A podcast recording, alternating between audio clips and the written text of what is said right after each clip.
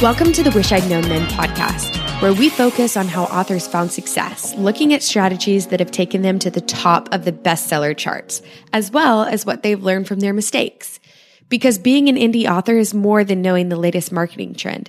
It's about being innovative and creative and learning from your mistakes.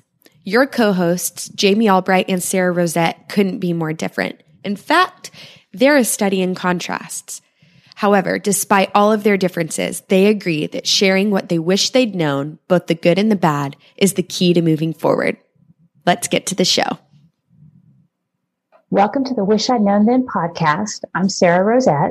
And I'm Jamie Albright. So, how are you, Jamie? I'm good. I'm good. what are you doing this week? Uh, my book is going to the developmental editor next Tuesday. Well, actually, today is we're. I mean, we're recording this like in, in the future on the. Seventeenth, yeah, in the future, on the seventeenth. So, come hell or high water, that book is going to uh, the developmental editor. So that's what so. That's good. I know you'll be relieved. Yes. Yes, I will be. Just to not have anything to do on it for two weeks kind of Yes. just gives me, you know, I'm looking forward to that. Yeah. But what you've got tons of information. I mean, your life's way more exciting than mine. Well, this week it has been. Normally it's like nothing's going on. I'm writing. But uh, yeah, I'm back from London and uh, that was a lot of fun. We went, even though the virus thing is going on and everything seemed pretty normal there actually. So, um, my, I was, I told my husband, I said, my hands have never been so clean or so dry. I've been washing them so much, but Yeah, it was a what good time. Yeah, that's Yeah. great. That's Yeah. great. So I did a bunch of like looking at stuff around London for my books, like the places that I write about. I went to Uh-huh. visit like the Savoy and walked all over Mayfair and just all the parks there. It rained for two days and then it was beautiful. So Oh, that was nice. great. That's really great. Yeah. Well, I, I also need to apologize to our listeners. Uh, it appears that I am allergic to Houston. So for the last two podcasts, I've really been sniffling, and I'm very sorry about that. Um, ugh, it's gross. So I'm going to try to keep my mic muted when I'm not talking. Uh, so anyway, sorry guys. That was I noticed it really badly in the David Gaughran episode. So um, up my allergy medicine and mute my mic. It's- I believe that's the only. The pollen in here is bad. Oh, it's horrible. It's Yeah. just like this. It's just like this yellow film on everything. In fact, I got a package from Amazon yesterday, and I had to. It probably hadn't been out there an hour, and Mhm. I had to wipe it off. It was it was covered in yellow pollen. yeah. So Yeah. When we got back at the airport, our car was just like coated Yeah. with it. So, yeah. So. Anyway, So- sorry about that. But Well, it's pollen season. So, yes, yeah. yeah. Um, so I was also going to say, let's see, I didn't get to go to SPF Live. That was one reason Oh. I went there. And Yeah. London Book Fair got canceled, which Yeah. was Yeah. not, you know, unexpected. But um, we had to change our schedule and come back a day early. But I did get to meet some uh, mystery authors the night before and talk with them, Mhm. and that's always good to hang Yeah. out and chat and talk great. about writing and publishing. And so that was a lot of fun. But, But I, I mean, did hear really positive things from Yeah. the SPF live show. Um, yeah, I did too. yeah. And I thought, you know, kudos to them for Yeah. putting it together and keeping it going hmm in the middle of a pandemic. I mean, that's quite impressive. So, especially for their first event. So, I think Right. it went really well. And you can get a digital ticket to it. Yeah. So, oh, that's um, great. Yeah. Yeah. So, even if you didn't go and you want to hear the speakers, I think you can still get the digital ticket Oh, now. good.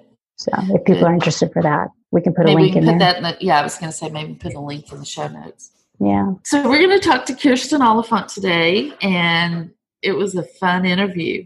Yes, it was. It was really good. And she's just got so much good information. And she has a great podcast of her own called Mhm. Create If Writing.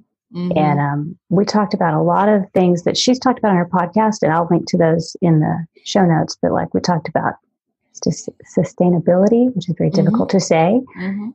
And um, what else did we cover with her? Lots of How Those are wide-ranging conversations. Yeah, and how to read success stories, which, you know, I have posted my success stories before.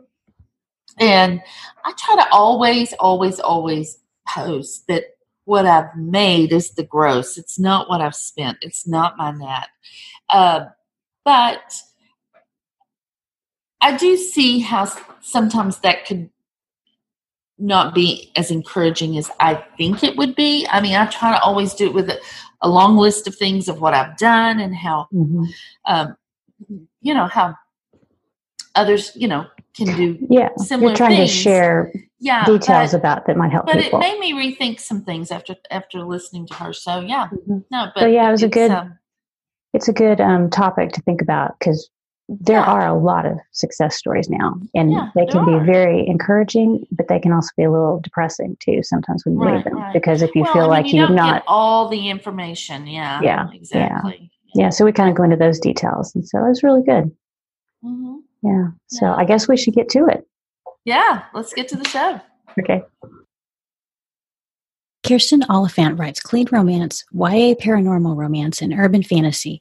She hosts a terrific podcast for writers called Create If Writing and does many, many other things. Hello, Kirsten. How are you? I'm good. How are you doing? Good. We're so glad to have you on the podcast today. Yay. We're so happy you're here. I'm excited you guys asked me. I feel really honored. New podcast. I get to be one of the early guests. It's pretty cool. Yeah, we're excited to talk to you because we feel like you have a lot of good information and you've been in the writing community for a while and working with writers. So we're excited to talk.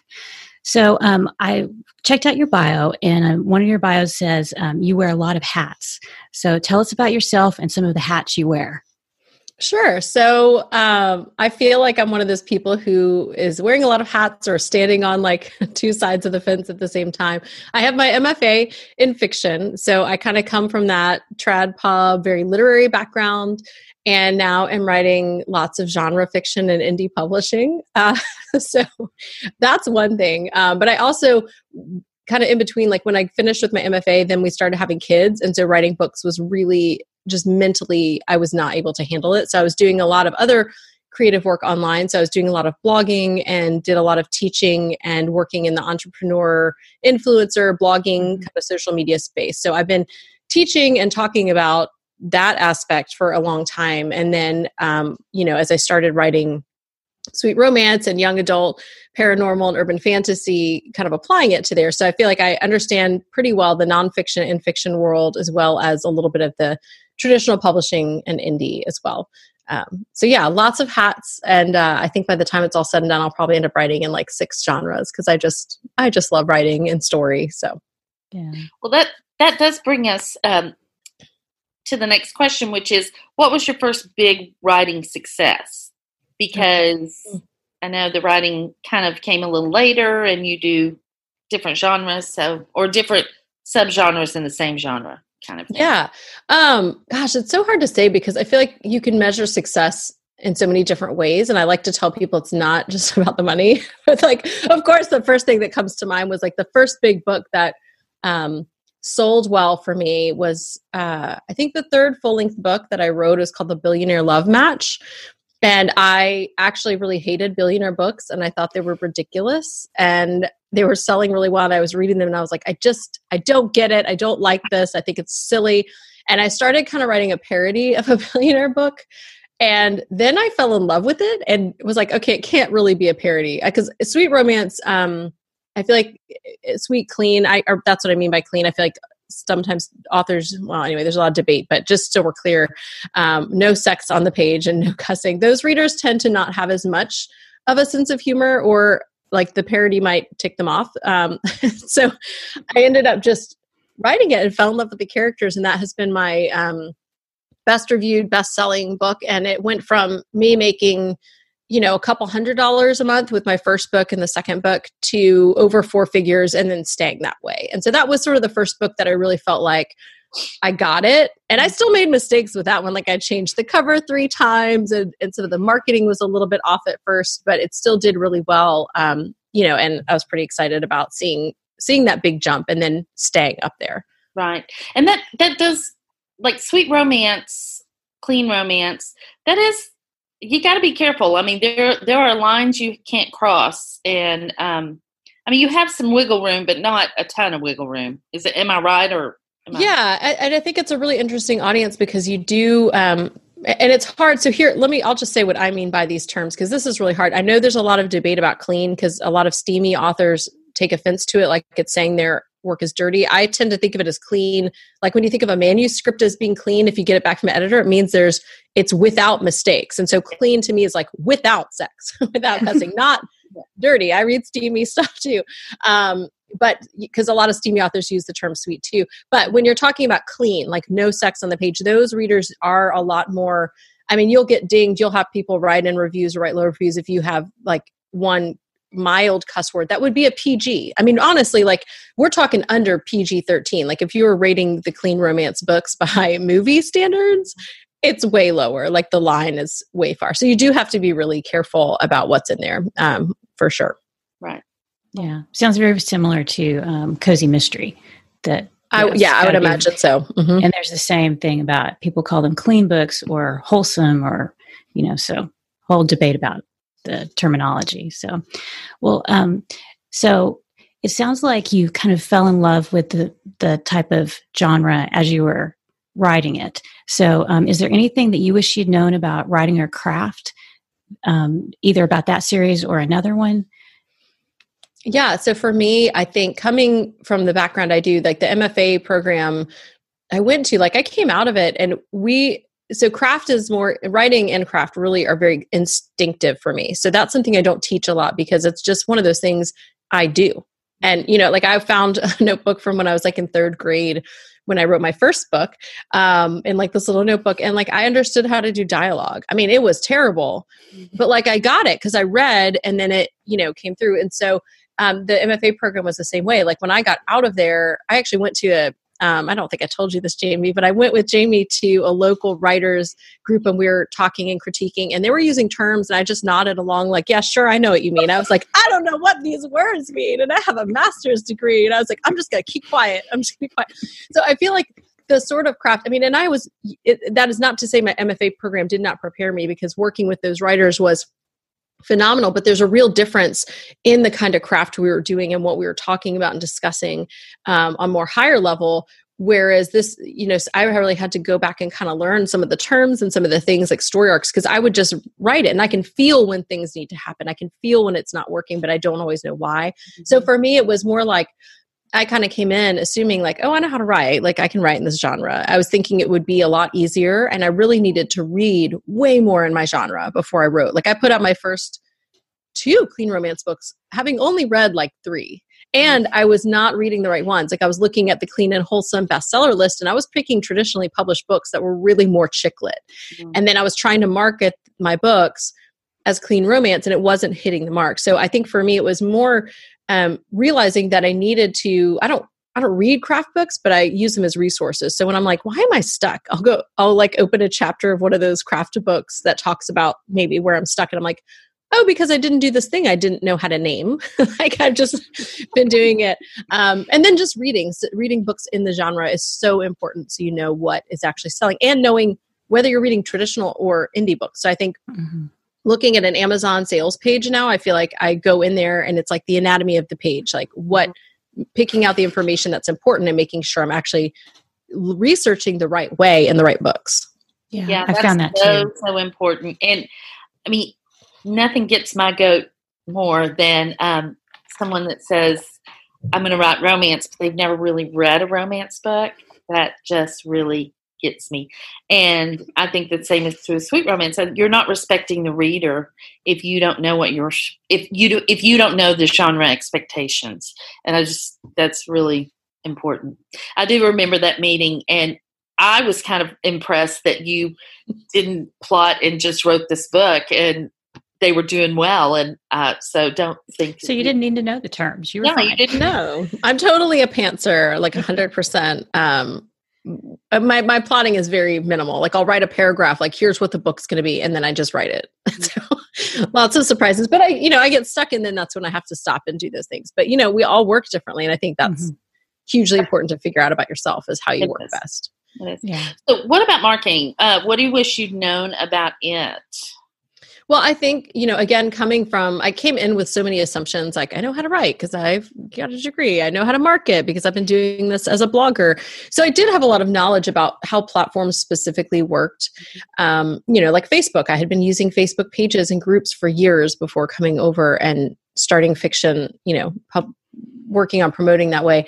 Um, I, I don't know. I feel like for me, marketing, I think I needed to really know the nuances, kind of like you need to know um, the nuances of the different genres pretty well. Like marketing as a fiction author was a little bit different, and some things were easier and some were harder.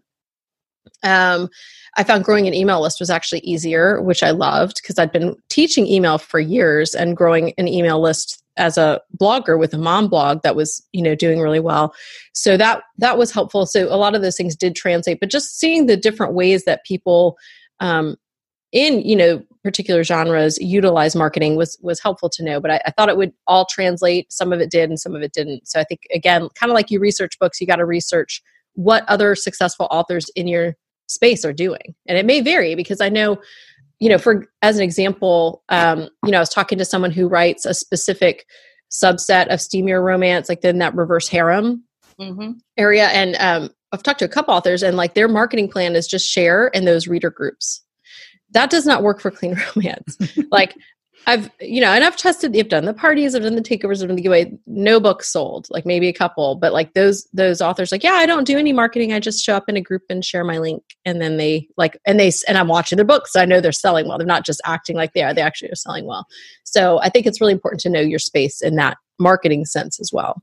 Mm, yeah, that was something I had to learn because I would listen to a podcast and people would say, "Oh, you like for example, you need a street team." And I was like, "Oh, that'd be great." But sometimes that doesn't work and a lot of times it depends on your genre, the type of readers you have, and you know, so you can't just do the same exactly the same thing get the same results. A lot of times depends on, you know, your your readers and your genre. So and how how fast you're publishing too. I mean, some of the things that people suggest. I'm publishing a book every month um, or every two months. And so some of these big launches that people are doing, my readers would be exhausted if I was doing all that stuff. And I'd be you would be too. Yeah. it's that's not sustainable to do like a giant launch and cover reveals for everything. I'm just like, look, here's the cover. here's the book, buy it. Like I'm not I'm not gonna go yeah. and do this big thing because my books yeah. come out too fast. Yeah. Well that blends really well into one of the questions we wanted to ask about um, on your one of your recent podcasts you talked about sustainability. And so let's talk about that, about how you have kind of come to a place where you have a little i don't know i don't know if i want to say balance because none of us really have good balance in our life i don't think but you know talk to us a little bit about what you discovered about sustainability. Yeah so balance man that's what we're always and you have five kids right yes i do have all five under kids. the age of 11 is my oldest the youngest is three so it's a, it's a madhouse over here um, i feel like i like the word tension for balance a little better. It's thing, but it feels a bit more like tension. Like balance sounds so peaceful, and it, I don't. I don't feel like the process of figuring this out is peaceful, and it changes. And that's the thing with either tension or balance. There's this give and take, and it's not always the same. So for me, um, I feel like really the key is learning to be nimble and really looking at what brings the best return on your investment. So when I started the pen names, because um, I write under a bunch of pen names for marketing reasons, because you know my even though my young adult books are pretty clean they're a little bit grittier and a lot of the romance readers some do read them but most it's just not someone i'd market to so they're all different names um, but when i started i was like okay so what do i need for my pen name? I'll, I'll start a blog and i'll have twitter and i'll have a facebook page and i'll have a facebook group. And um, i did not do instagram because instagram's not my favorite but i had all these things. And really quickly i was like twitter's a waste of time. I mean uh, for my nonfiction stuff, you know, related to my podcast, I mean, I've got like 10,000 followers on Twitter. Has it ever sold me a book? No. And I have nonfiction books too. Like it just doesn't. So like I know what Twitter's there for. It's more for authority or connecting, um, and also becoming a mob and ganging up on people, which I'm not in favor of. Um, but I really quickly stripped down like what is the basic stuff that you need to actually to sell books? Do I need a Facebook page? Yes, for ads, but do I need to work on growing my likes?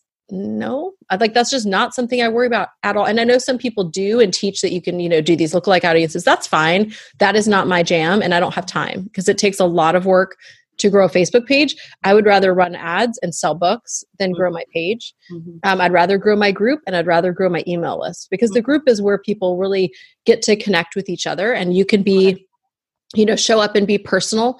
And then you know my email list that's where your direct connection is. And so i've really stripped it way down. So then when i started the second um, pin name uh, for fiction uh, for the young adult i was like forget twitter. I'll do the page just for ads. I mean i don't even know. I might even have not even have like 100 likes but i can run successful facebook ads from that page. The group is pretty small too but i focused on email and built a list pretty quickly of you know a couple thousand people and the the I do I did buy the dot com um for it, but it just goes to my MailerLite landing page to sign up for my book. There's no website.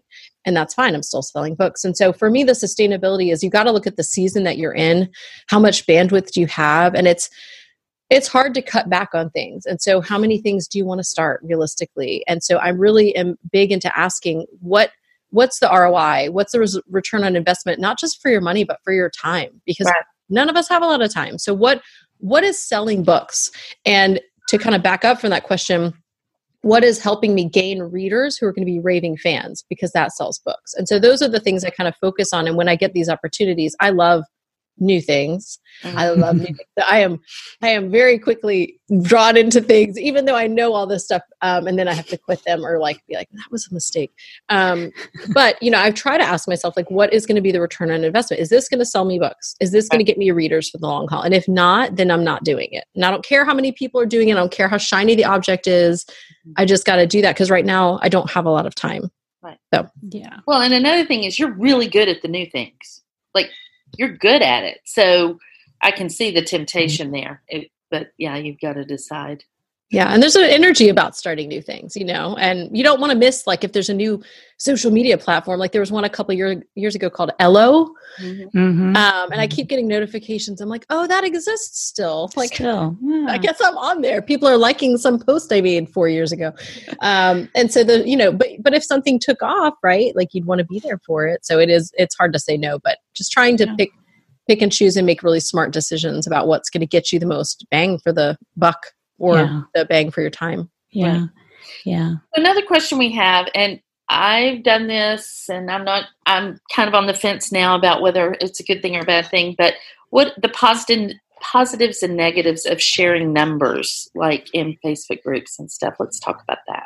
Yeah. So I just had a podcast episode recently about how to listen to success stories. Yeah. Um, and the podcast is Create If Writing. I forgot to mention that in the beginning, but um, you know, I think here there are a couple dangers, right? Mhm. The first is people aren't always honest and some and and I, and none of us would do this right? We're all going to be honest with our numbers but sometimes we don't always know the reasons for success. And if you've been around for a while like i sometimes pick apart these success stories and we'll look and be like oh this is interesting. They listed all this stuff. But then if you go look at their book well what they didn't mention is they're writing in one of those hot genres that like or that is like flash in the pan. But if you put up a pre-order you're going to get like 800 pre-orders Right. without and even having share in a group, and yeah, and people don't always share that and maybe they don't know it or maybe they you know whatever i don't know i can't say why people do what they do but those success stories are um uh, uh, can be a little bit misleading and so sometimes like i just want to be aware like okay am i do i know why this was successful and then you know last year i shared um you know i had a my january of last year was a $10000 month for me almost and that was really exciting coming i i hadn't even had a full year of novels out and i was really excited about that and then my year like tanked, my income tanked, and I was like, "Well, crap! Everybody still probably thinks yeah, I've got these ten thousand dollars months, and that's not reality." But I don't. It's kind of embarrassing to share that it's not there. So um, I did eventually share, and I'm honest about that. And this, you know, this January was not close to ten thousand. It was like half the income, double the ads, and it's like, well, that sucks. But I'm going to be honest with that. So if you're going to be honest with the wins, it's a little deceptive if you're not also honest with the struggles. So that's for me, uh, uh, you know, and not everybody feels that way. But for me, if you're going to share the wins, you got to share the lows too. Right. Um, and so that's important and that's embarrassing sometimes. Like we don't, no one wants to, here's my failure story. I mean, you know, we do want to talk about mistakes, but sort of frame them within like, I made this mistake and now I've turned it around. You like, you're not going to go in your lowest point and be like, It's like everything that's- sucks. I made a thousand dollars this month. right. yeah. Um, I think it can be dangerous. And also, I've heard other authors say when they've shared those kinds of things that they sometimes suddenly have a rash of one star reviews on Goodreads. Or, um, you know, I know some authors who've shared like how quickly they were writing their books and then started getting reviews like the authors writing too quickly. And you could tell that the people writing the reviews had been in those Facebook groups where those things were Oh, shared. I hate And so I feel like, you know, we have to realize we're in the mob era of the internet. And so when you're sharing that stuff, you're giving people license to do with it what they will. Mhm. Um, you know, and so I think there is a danger in a lot of dangers. I think those success stories can be super helpful if they're very honest and share the good and bad and, and really know why they were successful. Mhm. Um, but the numbers, yeah, it can be a really scary thing. And I think, um, you know, a lot of bloggers used to share those income reports and have stopped because it, it does start to get you attention you may not want as well. Right, and and one of the reasons I've sort of stopped is because I don't want to discourage anybody. I mean, and it can be discouraging because even though my numbers are great, when I see somebody else making greater numbers, I'm happy. But it is that tiny little bit of discouragement that honestly I don't need in my psyche right now. You know, it's just it's not healthy, and so um, yeah. So I, I'm with you, and I posted in 20 books about my recent box set release you know what i was doing everything and i need to go back and update that because it hasn't been the win i thought it would be great but those posts aren't near as fun or easy to write as the other ones are so yeah i've got to come up with the time to go in because i want to be honest with people you know I mean, Yeah. I think And I think- responsibility That's the other thing too. I didn't even mention the ad spend. A lot of times people share their numbers without sharing their ad spend. Right. I see that all the time. Like I made twenty thousand dollars this month, spending fifteen thousand in ads. Nobody says that, and I'm like, oh, we're making the same amount. Like Yeah. that looked like this huge one. We're making the same amount, and I only spent thousand dollars now. You know, so um, without all the pieces of information, it can be really hard. So. Um, you know those are important things if you're someone reading all these success stories or the the numbers like you got to realize like if they're not putting that in there Mhm. that's an important key um, to, Yeah. to realize Yeah. there's there's a lot of stuff going on behind the scenes. right Yeah, there's a lot to take in, and it's important to kind of make sure you're reading it with the right perspective because it can be really inspirational or it can be a downer at times. So you have to keep all that in mind. So, so you've already talked about um, some of the things that you thought were not a good use of your time, but um, is there anything else like maybe um, marketing or wise that you're just like, oh, I'm just, I just look back on this thing and think I shouldn't have spent my time on that. Yeah, I think a lot of that has to do with um, you know group things for clean romance. It's just Facebook group kind of giveaways and things where you're supposed to show up and parties. None of that has really panned out to mean anything. Um, that's not to say groups aren't helpful, but I think specifically clean romance, those readers are not. They might show up for them, but you don't see the kind of book sales that you hear other authors in other um, Mhm. spaces talking about. Um, but totally also, understand that. Yeah and and really it probably you know varies by genre there's probably some Yeah. that it's fantastic and others it's not um also i think some of the collaborations i've done with other authors have been a big waste of time um and, and I'd say that with the utmost respect to the people I've worked with, I've, the best thing that has come out of those is relationships. Uh, but you know, there there's there were times last year I because I was newer and I was not last year, I guess it was the year before, but times where I was like, okay, I need to join with these other people because I'm getting my name out there and building my brand. And really, my brand was doing fine on its own, and taking that time took away from building my brand. It didn't help to get in mm-hmm. front of their readers. It just slowed my own personal momentum to do like, you know, series where we're all each writing a book in a series. And those things absolutely can be helpful, but you need to really look at like what place am I in in my, you know, career and my journey? Do I really need to have this group? Um you know one of them it wasn't even that it was the, the group itself because it was fantastic authors but like we were we had chosen kind of a trope that was not hot and when my book came out it sold like a third of what my other book the month before had sold in the same amount of time and so I actually was like, you guys, I'm so sorry, but like I'm pulling out. I was the first book.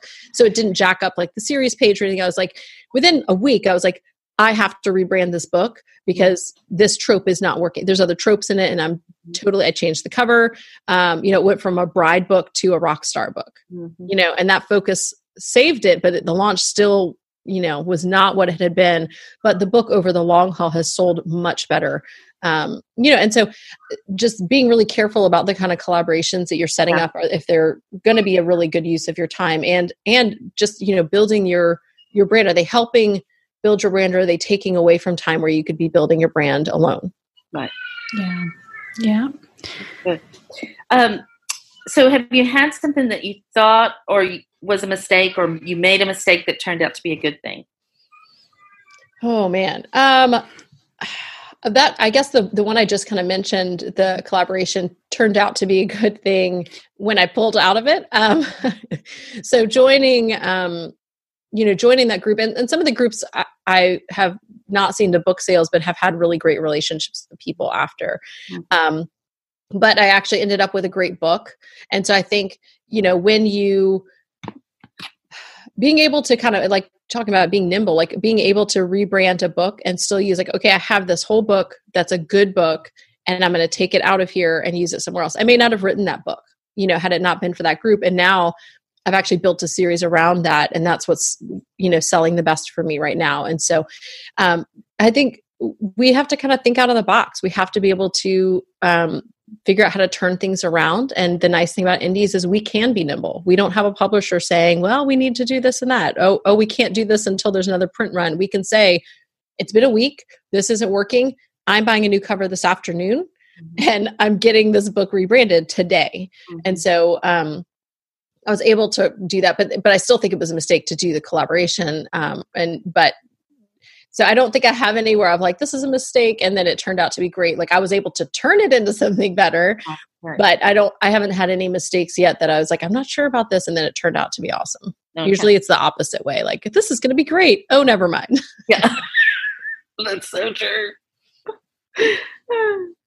well, um, so what changes have you seen um, in your genre or over the course of your author career, which writing in this genre it's just been a couple of weeks, I mean, a couple of years, but yeah. you know, have you seen changes already?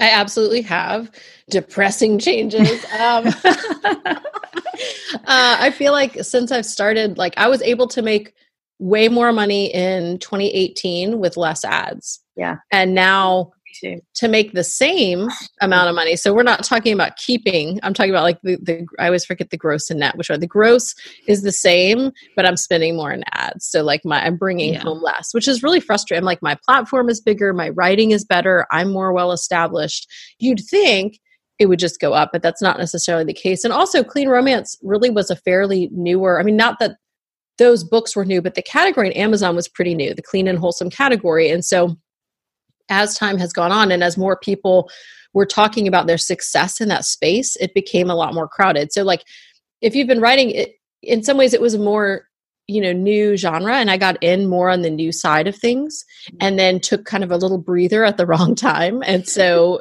when i was like okay i'm done with my breather let's come back to this i'm like oh it's a lot more crowded in here now mm-hmm. um, and then i started seeing like people were asking in some of these groups that have a lot of these writers uh, what you know, what are you going to change in 2020? And a lot of people are like, I, I quit my job and now I'm going back to it mm-hmm. because they were finding the same things that sales were down, the space was a lot more crowded. So for me, I'm kind of like, well, I'm here for the long haul. So like, bye, you know, I'm so sorry it didn't work, but like, I'm still going to show up. Yeah. And that might help as, as some people realize this is not the cash cow. Mm-hmm. I think a lot of people kind of jumped in like, oh, there's a lot of money to be made. I'll just churn out books and i can write quickly but i think you know in the space uh, my my literary novels or you know the people that i kind of trained up with in that would be like these are good books? What? But like in the space i would say like they're they're good books in that space um you know and where there was a lot of things that just were being thrown together. So i can do that quickly um, but not everybody can and so i think the kind of waiting it out but i have seen the ad spend increase. I've also seen you know, there was a really hot trope. Billionaires were super hot and clean. Um, and they're not now, but nothing new has come in. That's the hot trope. And, you know, again, when I published my first billionaire book, the sales within three weeks were like three times what I'd made in three months with other books that definitely were hitting the genre pretty well. So, you know, that's the power of those hot things. If you can capitalize and write quickly enough on a hot thing, but there's no hot thing that's replaced that. So, billionaires are on the decline I mean, they're still selling well, but um, not as well as they were. And a lot more com- people are complaining because that's what happens when you have a hot trend is then yeah. everybody dumps on it. And I'm like, well, you're, somebody is still buying these books. Yeah. You can complain about it all you want, but somebody's still buying them. Um, but yeah, nothing's really risen up to to take the place of that and so i think that that matters because you just have a lot those it, again if you can get in on them they really can sell a lot of books but you also have to make sure that your book is going to stand the test of time after that's over. So like is your yeah. book going to look really dated because it's a billionaire book or uh you know whatever last year it was like the bully romance and in a lot of not in clean but in some other genres and I saw those everywhere and now those are kind of on the decline. Um so those are some of the changes it's just a lot more crowded a lot more ads and there's right you know specifically in ours there's not really a hot trend at the moment Right. Yeah. Yeah, you're certainly not alone. I mean, that you're not the only person I've heard that from that people are writing more books, they have more books out, and they're doing more, spending more, and making less. And so, you know, things have changed. And um, I, I mean, I don't know that it's a bad thing if it becomes harder in some ways because people who are just kind of playing around just because it may they may think it's a good way to make some money, maybe they'll move on and like you, I'm in for the long haul. Yeah. Yep. So, so what's the best thing you've done to set yourself up for success in your author career? If you could narrow it down to maybe a couple of things. Oh man. Okay. So I think the first thing I'm I'm always a huge proponent of email, and so growing my email list, like having that be my main and first focus. Um, I think that has you know even though like don't you wish like do, like I do, like that all the six thousand people on my list would go buy my book yeah. on the day of the launch. Don't you wish that was how email worked? um, and they don't. Spoiler alert: they're not going to. And so some people are like, "What's the point?" Well, the point is, it still sells better than anything else. I mean, other than perhaps ads, but in terms of like the connection that you have with mm-hmm. people, it's the only place you have a direct connection with people and it lasts right like that that's something lasting like facebook goes away tomorrow we've all got to regroup in a big way, but you still have your email list. And so that has been a big thing. And I have seen um, that really be helpful. But I, I feel like just continuing to read and continue to write and love what you do. And um, so I feel like for me, it's I've really fallen in love. You know, I started out kind of like, okay, I need to make money. This genre is making money. That's why I started writing in the genre I did. And I didn't love it. I didn't love the books, hadn't read enough and then I fell in love with it. So I had my own love story with Clean Romance, like story arc. You know, um, we haven't. Maybe this year was our dark moment with my sales, but um, I think so. That means it's going to get better. let's hope so. Right? We're going to go to the happy ending, and the epilogue yeah. is just going to be forever of me making billions of dollars. But um, yeah, I think for me, making sure that I I love what I'm doing as well, and so you know, I'm not you know our circumstances financially are, are, a little different now. And so i'm not doing it for the same reasons i was. So i can be a little bit more like oh well i didn't make as much money this month. Like mentally that stinks. Like i'm always comparing myself to myself. Like i always want to see myself doing better. And my husband has to be like do you realize like you made this much money this month? You sold this many books. And i'm like thank you for being that reminder because sometimes i'm just really hard on myself. Um, but continuing to just love what i do and and continue to read and enjoy uh, the the things i'm learning and knowing that i don't know everything. I mean that's just such a huge thing is is not getting to a point where you think i've got this because something's going to change. You know social media platform the ad platform mm-hmm. something will change. Um, there'll be a disruption in ebooks. You know it could be any number of those things but but being able to kind of be flexible with those things and and kind of really dig in i think is is important. And knowing i've always got stuff i can learn. I always have things i can learn. And so mm-hmm. you know going to like the mastermind with jamie where i don't know the terms and feel like an idiot you know publishing books i'm like i don't am i supposed to know what my characters want? Like is that a thing i'm supposed to know? As i go into the book um you know just just being open to to that learning process and being able to to change and not getting stuck. Because as indies that is you know you you're not you're going to be in trouble. Like and you see those people who are in trouble who are like well i started publishing in 2014 and i don't understand why i can't sell books now. It's like well you're trying to do the same thing that worked in 2014 and it doesn't. Because i had a nonfiction book out in 2014 and did the whole or 2013 the whole free book and then all of a sudden your rank when you go back to paid is like you know huge in the store and sold 10,000 copies without any kind of advertising or even promoting it you know things like that which don't happen now Yeah, those were the Um, good old days. They were, they were, but we're all a lot smarter now. So that's the benefit. Like we can be smarter and sell less books. I don't know. Um, maybe, that's, maybe that's not great, but yeah. So being nimble and continuing to love what you do and staying kind of fresh with what's what's happening. I guess. And and to your point about email, your newsletter list, I never send out an email that I don't get a bump in sales. Yeah.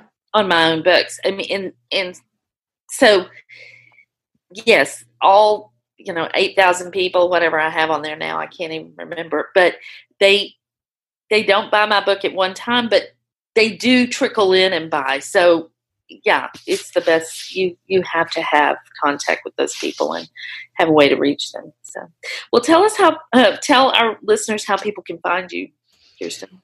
Okay, well, I've got a lot of places, but the best one probably is to, uh, because this is a podcast for writers, to head over to create if writing, not creative, but create if writing.com. And that's where I've got the podcast and links to the community and um, a lot of things like that that are just resources for authors as well. Um, probably my pen names are mentioned on there somewhere, but you know, if you're a reader of one of those, you'll you'll be able to dig around and find them.